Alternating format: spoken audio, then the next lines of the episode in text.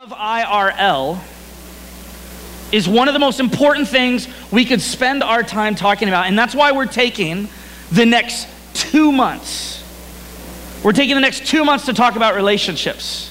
We're, we're going to spend these next two months, we're going to be talking about the relationships that you have with your parents. We're going to be talking about the relationships that you have with friends and siblings. We're going to be talking about singleness and dating. We're going to be talking about marriage. Um, at the end of our series, at the end of our series, my wife and I are going to be up here on stage and we are going to answer your anonymous questions about sex, marriage, dating, relationships, anything that you guys want to know to help you follow God better. We are going to answer those questions. And so this next two months are going to be amazing. And not only are they going to be amazing because of what we're going to be talking about, but they're going to be amazing because of what you are going to get to do after the message. I want everyone to hold up your takeaway card with me. You should have one of these takeaway cards. Can you guys hold these up with me real quick? Hold up your takeaway card and flap it around real quick, flap it around. Okay, every single Wednesday night, every single Wednesday night, we are going to have a unique, specific takeaway for you to begin a challenge for that week or that month. Tonight, because we're talking about the most important relationship, the relationship that defines, shapes, transforms, and guides every other relationship, and that's our relationship with God. Tonight, at the end of our time together, I'm going to challenge you to commit to reading the Bible every single day. But each, each week, each week, we're going to have a brand new takeaway for you. As well, uh, you have a letter on your, you have a letter on your uh, chair. Can you guys hold up that letter for me real quick? Hold up that letter. Okay.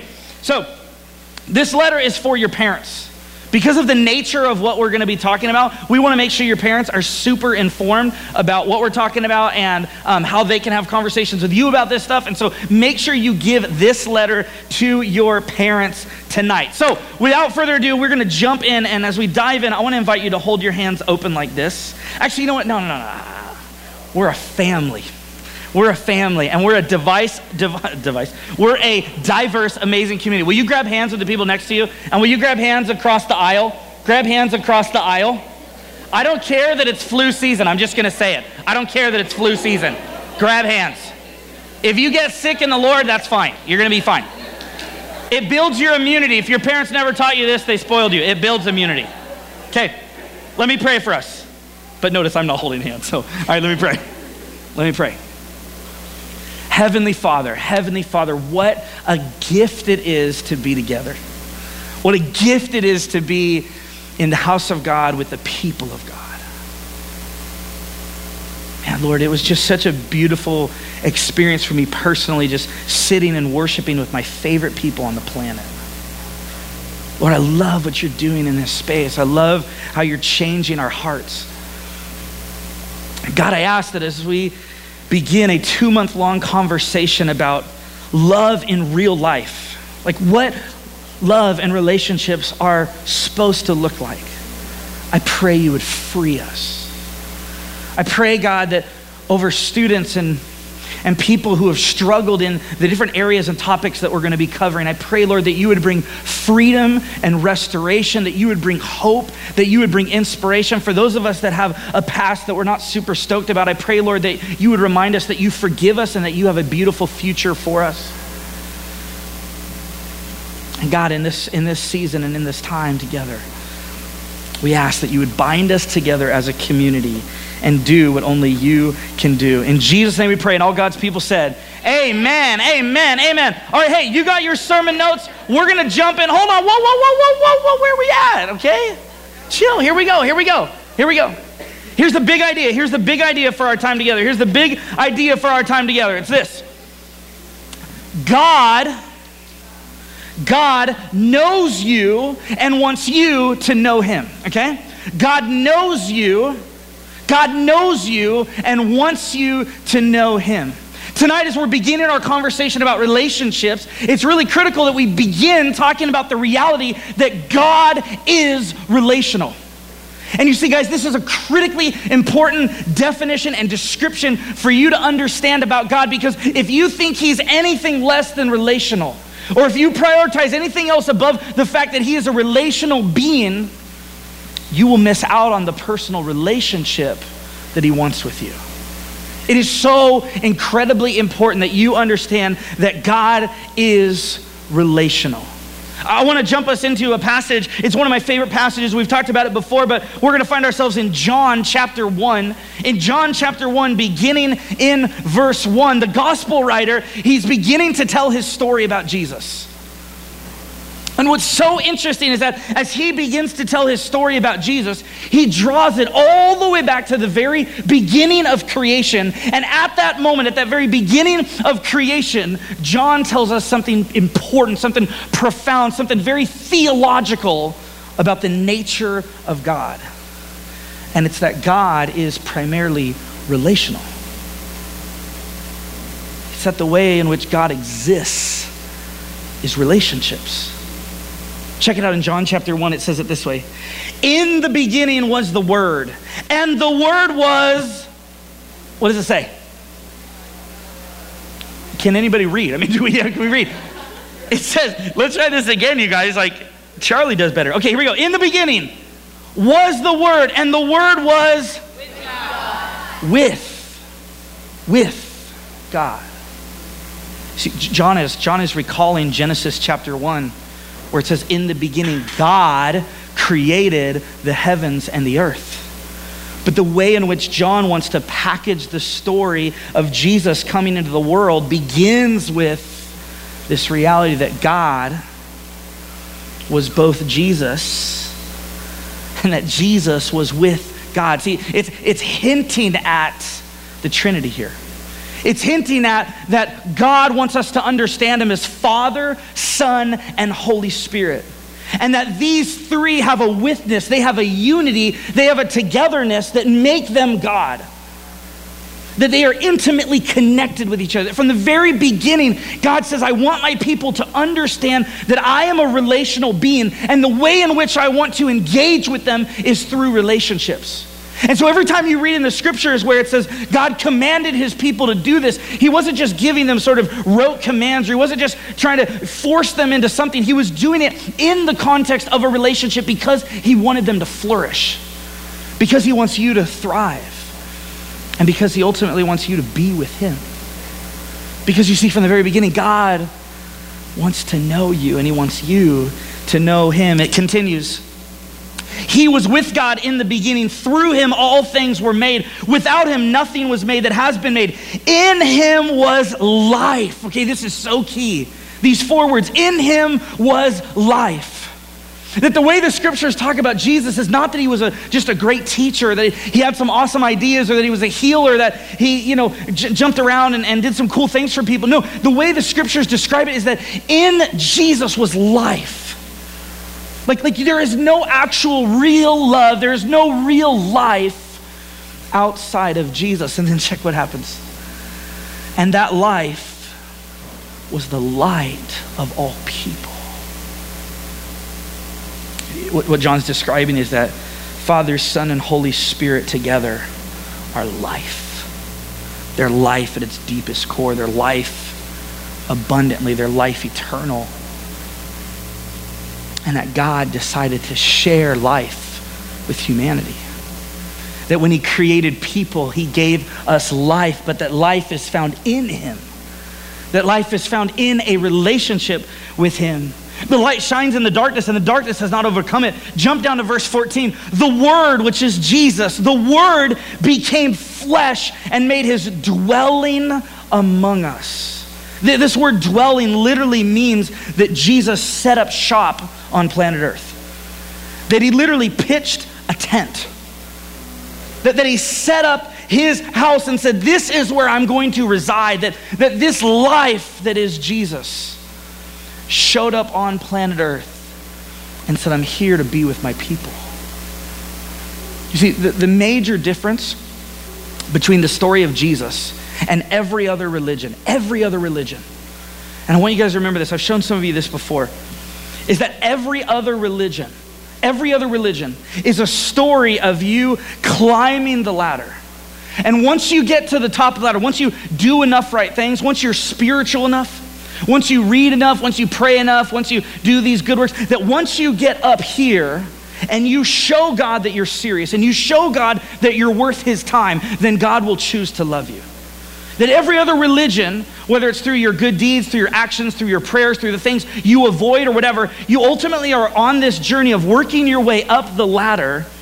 And when you get to the top, God finally says to you, Okay, now I love you. Okay, you've earned your way here. And everything else in life works this way, right?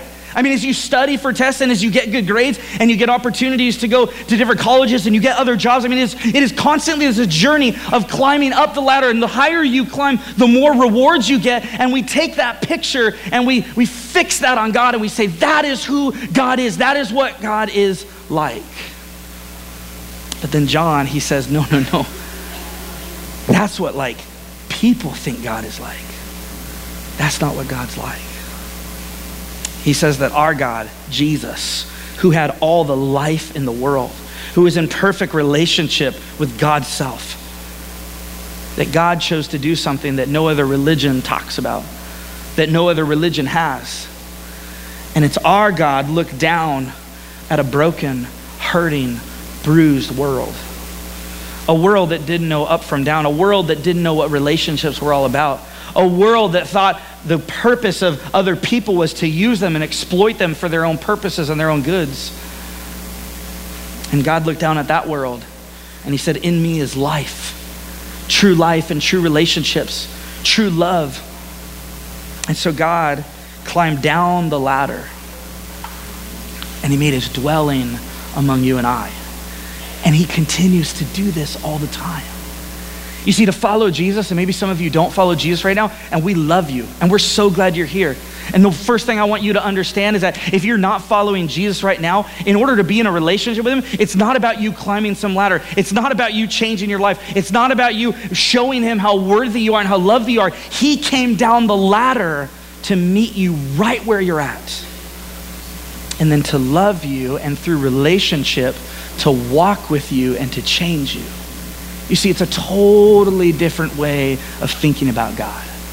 Most people say, well, I got to do enough things, and when I get up there, God will love me. The story of Jesus, the most beautiful story in the world, is of a God who left perfection, who left heaven, came down to planet Earth, to you and I, because in him was life.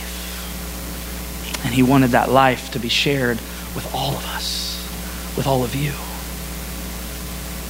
If you jump over to um, John chapter 10, just nine chapters over, John chapter 10, we see that, that God is actually in, in this amazing relationship with God's self. In, in John chapter 10, verse 15, it says this Just as the Father knows me, this is Jesus speaking, he says, Just as the Father knows me, and I know the Father.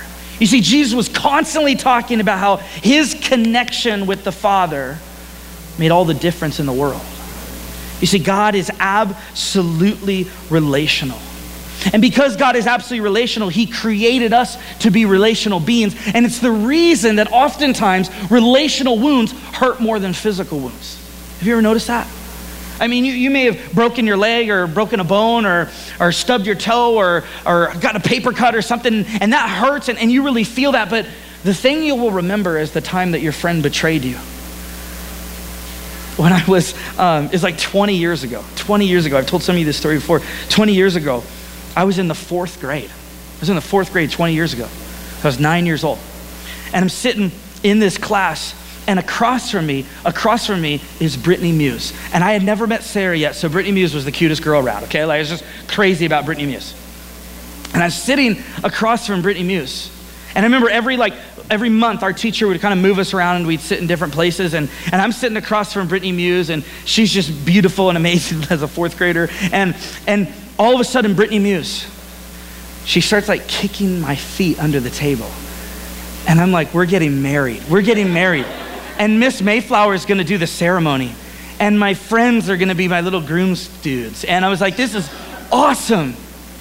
And Brittany like was playing footsies, and then and then one time like Brittany invited me over to her house. I hope she never watches this. Brittany invited me over to her house, and and my mom came, and my mom drove me there. I wasn't embarrassed. It was awesome, right? My mom drove me there, and and we jumped on our trampoline, and I was like. This is awesome. And sometimes we accidentally bumped into each other. And I got these goosebumps as a fourth grader. I was like, this girl's awesome. She's everything. And so we're like, we're jumping on trampolines and having so much fun. And I remember one time we, we were skating, uh, we, we, we rollerbladed. Does anyone rollerblade? Anyone ever remember rollerblading? I rollerbladed. And so we were rollerblading together. And, and I remember we got down to the bottom of our hill, and, and Brittany said, Eric, I want you to close your eyes.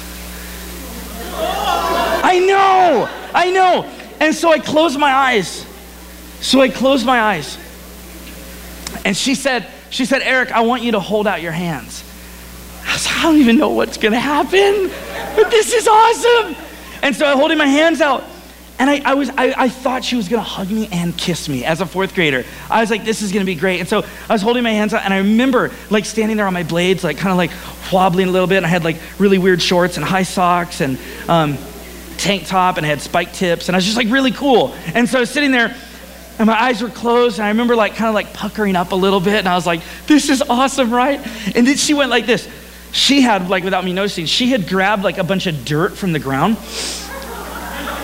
and she like dropped it in my hands, and I was like, What are those? What is that? What is that? Was that poop? What is that? You know? And, and then she goes, ha ha ha, and just bladed away, right? And I was like, I was like, Brittany, I love you. I love you.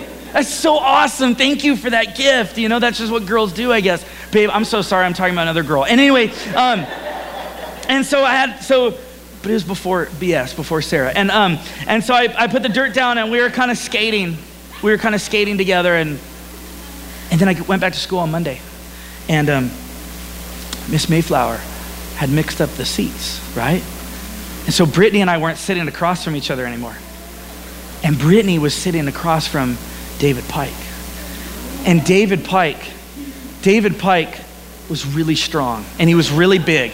And he was he he had like a he didn't talk like ah like at that level. He was like a little lower, you know what I mean? He's almost a man. And so he's sitting there and David Pike, David Pike and Brittany Muse are sitting over here, and I'm over here at this table.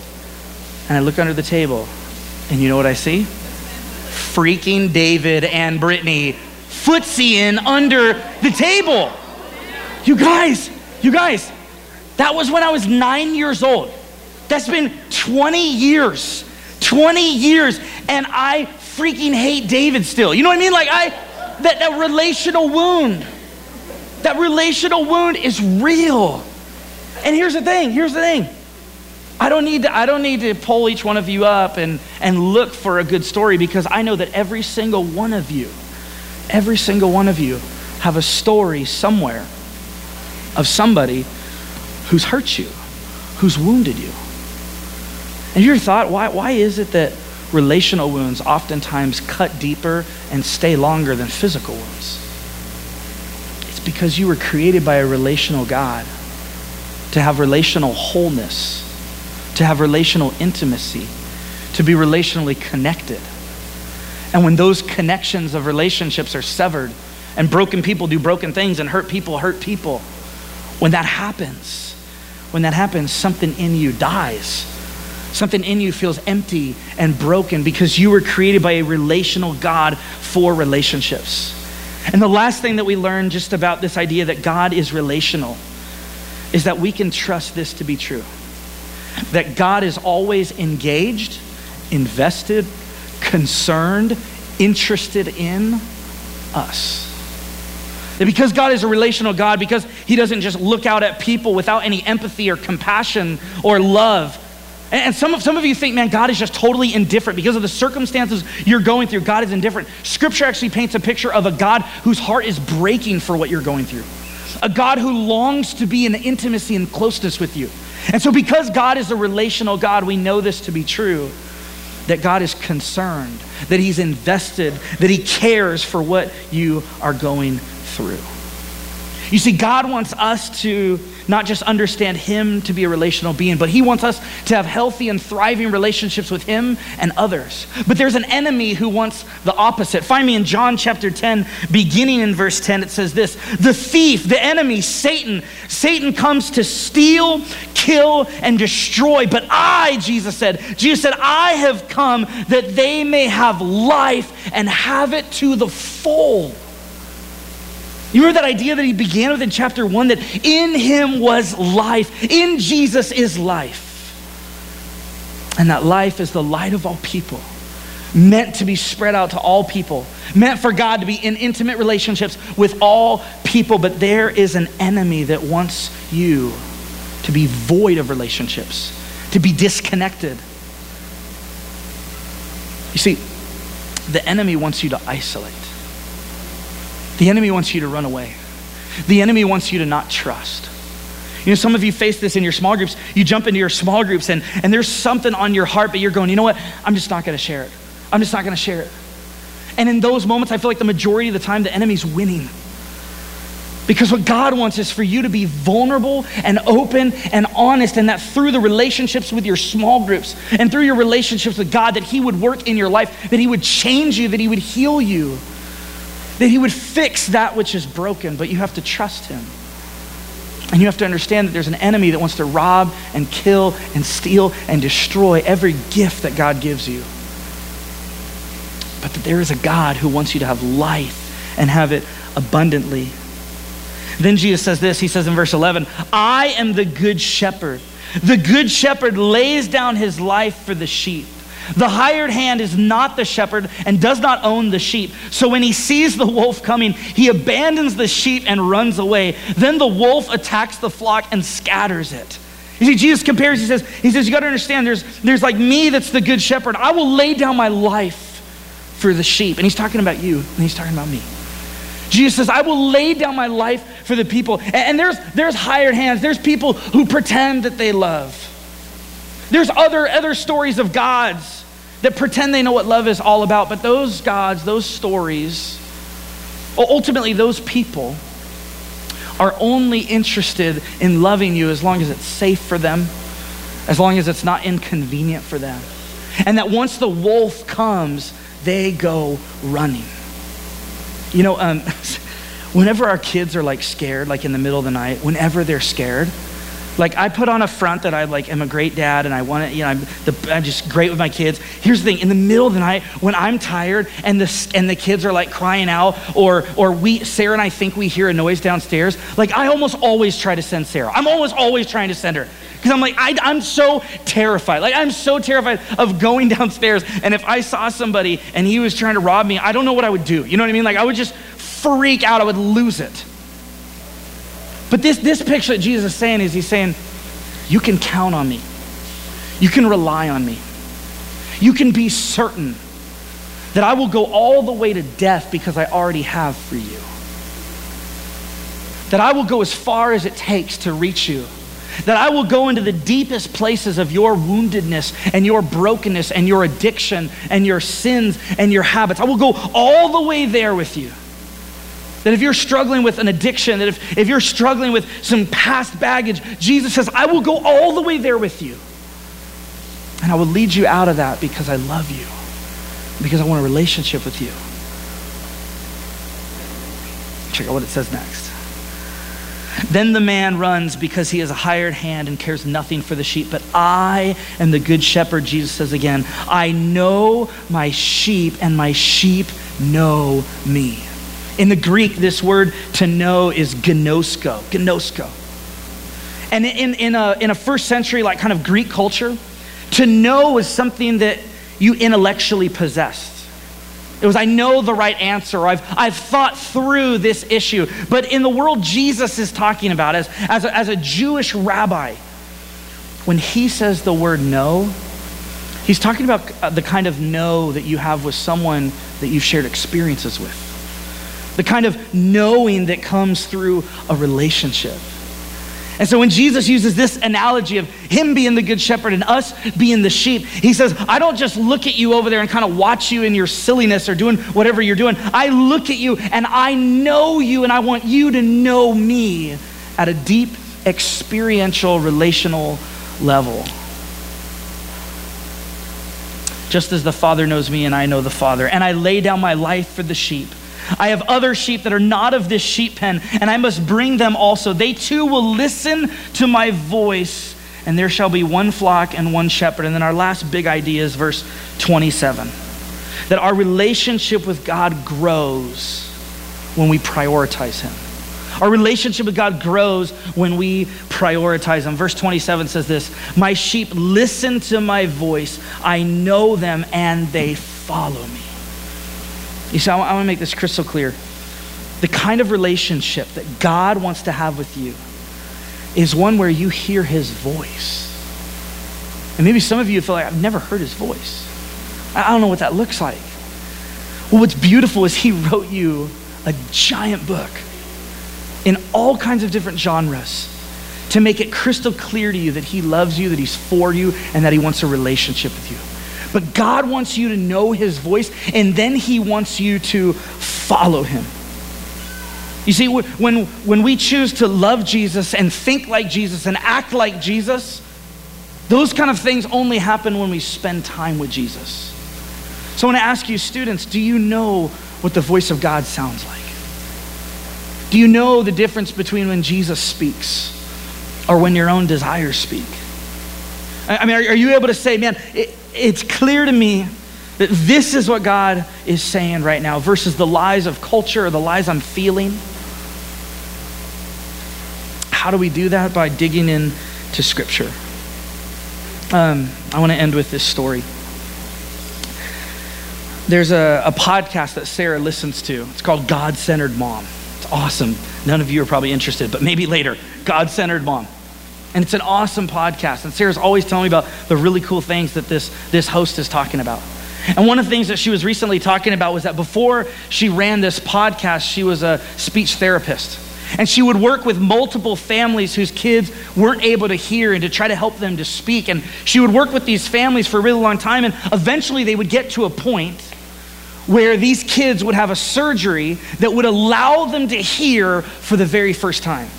And if any of you are into like watching like proposals on YouTube or like really sad things of like military people coming back, you know, or like bulletproof or waterproof or fireproof, whatever those things are, and you're like really into those like crying kind of experiences, you need to watch these on YouTube. You can find them all over the place. But this woman, this host, Heather, she would say how she would walk with these families and she would get to sit in the room and get to experience and witness that very first moment that these kids could hear. They had come out of surgery and, and they would sit down, and up to this point in their life, they had never heard a sound. She said that in the podcast that without fail and without ever coaching parents, parents would always say the exact same thing the very first time they ever got to say anything to their kids, they would say the exact same thing. Well, there was one girl, her name was Lucy, and her dad said this to her.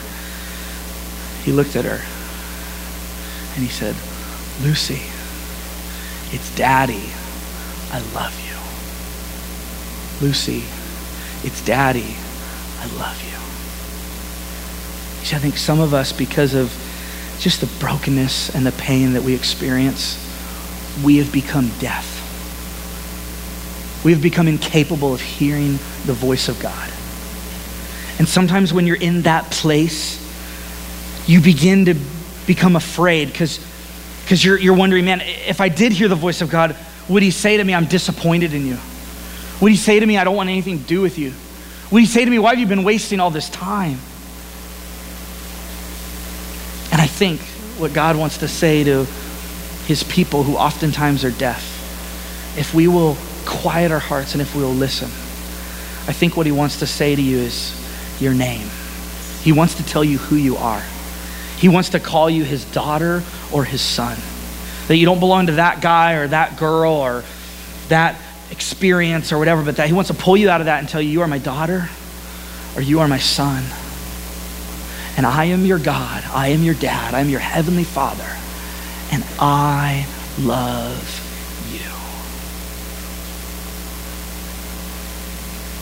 See, the thing that, that stops us from being vulnerable is that we're afraid that when God fully knows us, he will say, I do not want you.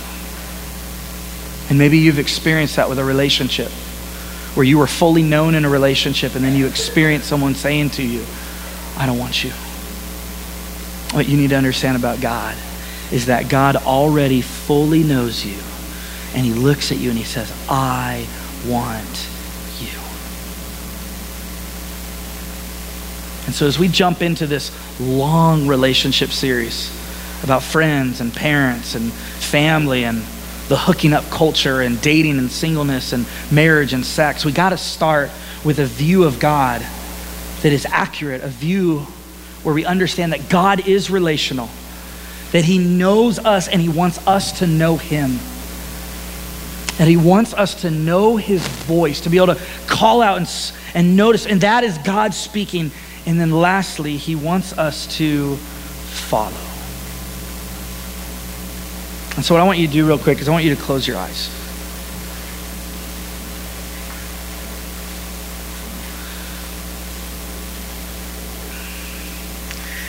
And if right now you're at a place where you feel like you've been deaf for a while, or maybe your whole life you've felt you've been deaf, and, and this reality that God left heaven, came down the ladder to be in a relationship with you, that He wants to speak to you, and that He wants you to know His voice, and that He wants you to follow Him, is like hearing for the first time. And tonight, if you're at a place where you're saying, man, for the next two months, I'm going to choose to listen to the voice of God. I, am going to choose to tune out the distractions around me, but I'm going to tune into this relational God who wants a relationship with me. What I want you to do with every eye closed is I want you to just raise your hand right now so I can pray for you. As a way of saying, God, I'm open to you. And maybe tonight, for those of you that are here, maybe this is your very first time doing this. And for the first time, you're saying, I'm done living in this deaf, broken world where I can't hear the voice of God, and I want to begin that relationship with God. If that's you tonight and that's why you're raising your hands, I want you to come and tell me afterwards, and I want you to tell your small group leader. Or if for whatever reason you're just saying, I could hear you at one point and I haven't been able to hear you, and I'm ready to, to listen to your voice because I know that you want me. I know that you know me. I want to know you and I want to follow you. And go ahead and raise your hand so I can just pray for you. Heavenly Father, thank you for this community and these students. Thank you, God, for what you're doing in this place. And I ask, Lord, that you would help all of us to dive deep into the reality that you want to speak to us, that you know us and you want us to know you. And as we do this reading plan, as we jump into your story, God, I pray that you would wake us up. God, thank you that you're relational and you created us for a relationship with you. In Jesus' name we pray, and all God's people said, Amen. Amen.